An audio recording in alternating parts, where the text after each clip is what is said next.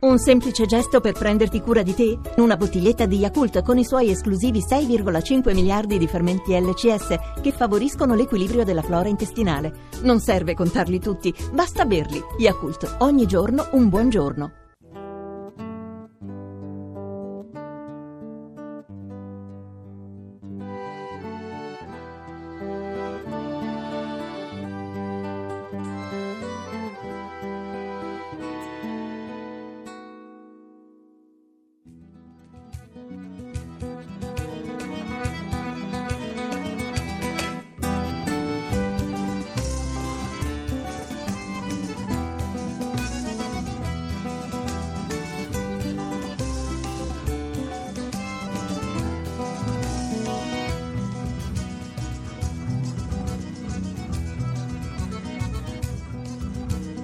Questa è la lotteria dell'alto mare.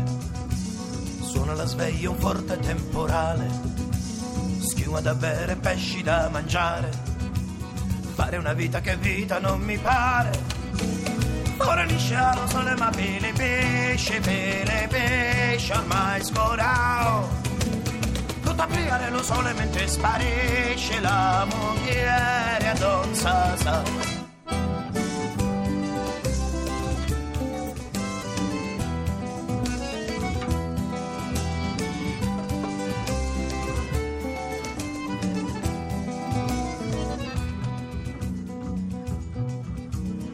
Questa è la lotteria dell'alto mare. In palio la morte del regno animale. Per dare la vita sul piatto niente male. Ad un uomo che soffre pure il mal di mare. Scende chi ghetta voce, pelo pesce che finisce non sa sa. Ma io sente la voce di porta che le torna a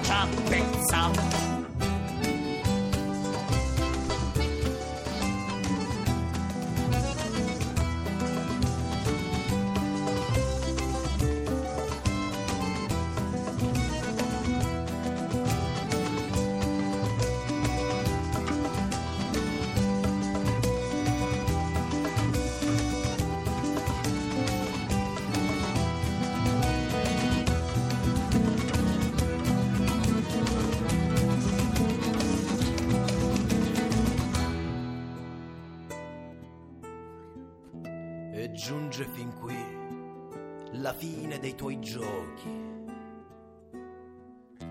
E giunge fin qui la resa dei conti.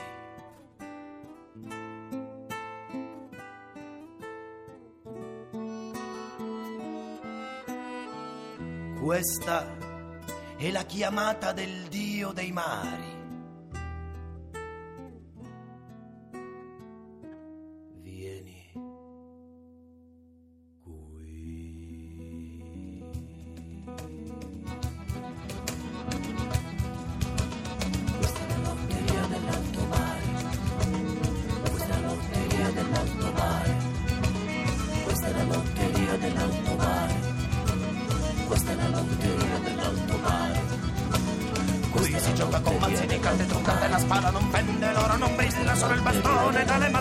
Nessuna coppella vita macilla, si gioca con mazzi di carte truccate, la spada non pende, l'oro non brilla, solo il bastone dalle mazzate, nessuna coppella vita vacilla.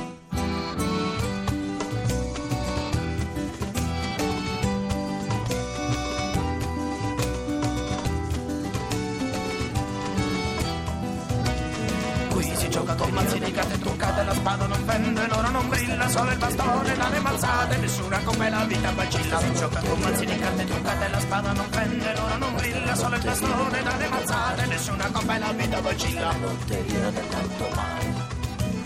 Questa è la lotteria dell'alto mare. Questa è la lotteria dell'alto mare. Questa è la lotteria dell'alto mare. Questa è la lotteria dell'alto mare. La lotteria dell'Alto Mare, piccola orchestra eh, Malarazza. A proposito di eh, lotteria dell'Alto Mare, eh, lo sappiamo quante sono le persone che tentano di raggiungere le nostre eh, coste cercando appunto di estrarre un numero eh, fortunato eh, che li porti in salvo vivi sulle nostre sponde. Questo è un tema che ogni tanto appunto nelle ore successive alle stragi tocca il nostro discorso pubblico tocca i nostri eh, temi politici, ma poi appunto si inabissa, per restare sempre all'interno della metafora eh, marina, eh, immediatamente dopo. Noi vogliamo tornare un po' a bocce ferme, a Lampedusa, e lo facciamo raggiungendo al telefono Giacomo Sferlazzo. Buon pomeriggio. Salve, buon pomeriggio a tutti. Benvenuto a Zazà. Uh, Giacomo Grazie. Sferlazzo è un uh, cantautore, è un attivista politico, è legato al movimento Ascavusa, uh, un'associazione culturale che è nata a Lampedusa nel 2009, al quale intanto Giacomo Sferlazzo volevamo chiederle appunto un racconto della situazione di Lampedusa in queste ore, in questi giorni, no? dopo tutto quel gran parlare, dopo tutte le parole vuote, bolse, gonfie e retoriche, volevamo sapere da chi a Lampedusa invece ci sta quotidianamente qual è la situazione. Ma allora, la situazione è, diciamo che qui da vent'anni ormai c'è una situazione che continua più o meno nel, nello stesso modo, anche se negli ultimi anni, specialmente dopo il 3 ottobre del 2013, abbiamo visto un'impennata di certe politiche, di certe pratiche. Sostanzialmente qui la, la, situazione in questo momento è un'isola militarizzata, in questo momento non ci sono migranti nel centro, ma fino a una settimana fa c'erano 80 minori, e ci sono state più di 1200 persone dentro il centro, un centro che ne può contenere al massimo, come già in casi estremi, 400 e minori che tra l'altro vivono in una condizione del centro assolutamente illegale, è stata fatta anche una denuncia dall'avvocato Alessandra Ballerini proprio perché per sottolineare le tante cose diciamo illegali che, che poi ci sono dentro, dentro, il centro di Lampedusa e non solo in, nei vari centri d'Italia perché eh, i migranti che riescono a sopravvivere, poi ricordiamoci che arrivano nel circuito diciamo, del business, così viene definito ormai, dell'accoglienza, e dopodiché, dopo che escono nei centri, si trovano magari in qualche campagna a lavorare sfruttati, senza documenti, senza diritti. Mm. Quindi diciamo che c'è un prima, c'è un dopo e c'è anche ancora un prima il perché queste persone vanno via dal proprio paese e lì si aprono ancora altri scenari. altri scenari. Senta Giacomo Sferlazzo, noi sul suo blog che si intitola Il figlio eh, di Abele abbiamo letto una storia che è quella della eh, Madonna di Portosalvo. Sì. È una storia insomma lunga che affonda appunto le radici anche nel, nel VII secolo, non la racconteremo tutta. Sì. Uh, lei però ci diceva che a proposito della uh, Madonna di Portosalvo, a proposito di un simbolo appunto di accoglienza, in sostanza mi corregga se sbaglio, insomma è una Madonna che è venerata sostanzialmente da, da cristiani e, e, e, da non cristiani, anche da, da da, musulmani, eh, lei ci diceva che ha trovato eh, una statua, ne ha, l'ha presa in custodia, che era stata trasportata durante un viaggio da alcuni migranti. Ci racconta, seppure in breve, un po' la storia sì. di questa, di questa faccio, statua? Faccio una mini, mini, sintesi, poi arrivando al blog per chi vuole saperne di più. La, la, Madonna di Lampedusa intanto eh, nei secoli è stata una Madonna che ha rappresentato diciamo, la liberazione degli schiavi dalle catene e la salvezza, si chiama Santa Madonna di Lampedusa, Nostra Signora di Lampedusa, Madonna di Portosalvo, quindi eh, già il nome eh, dice tutto.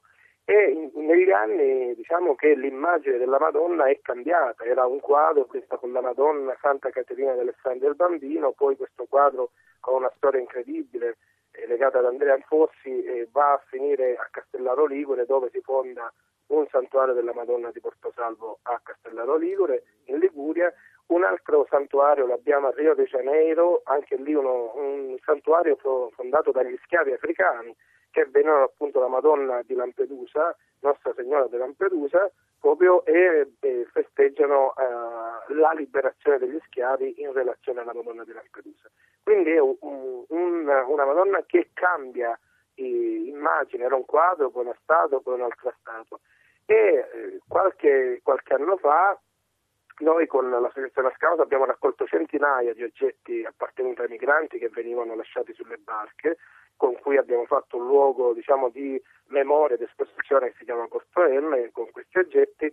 E tra i tanti oggetti una volta, sapendo che noi facciamo questa raccolta, mi è stata portata una statua in legno eh, credo sia etiope, eh, dalla fattura credo sia etiope, in legno con la Madonna e il bambino molto bella e adesso la proposta è proprio di portare all'interno di quel santuario, il santuario della Madonna di Lampedusa, dove anticamente pregavano i cristiani musulmani nello stesso luogo, e quindi un, un luogo anche di condivisione di convivenza, cioè, stiamo facendo questa proposta di portare questa Madonna portata dai migranti proprio nel santuario della Madonna di Lampedusa che rappresenta appunto un, un, luogo simbolo di liberazione, di emancipazione e di speranza, insomma, di dialogo, di, eh, di pace. Noi per il primo maggio proprio abbiamo, abbiamo detto queste parole insomma, di pace, di un Mediterraneo di pace senza paura, di dialogo, proprio perché eh, noi vorremmo e vogliamo e stiamo lavorando affinché Lampedusa sia un'isola di pace, di dialogo, di accoglienza, di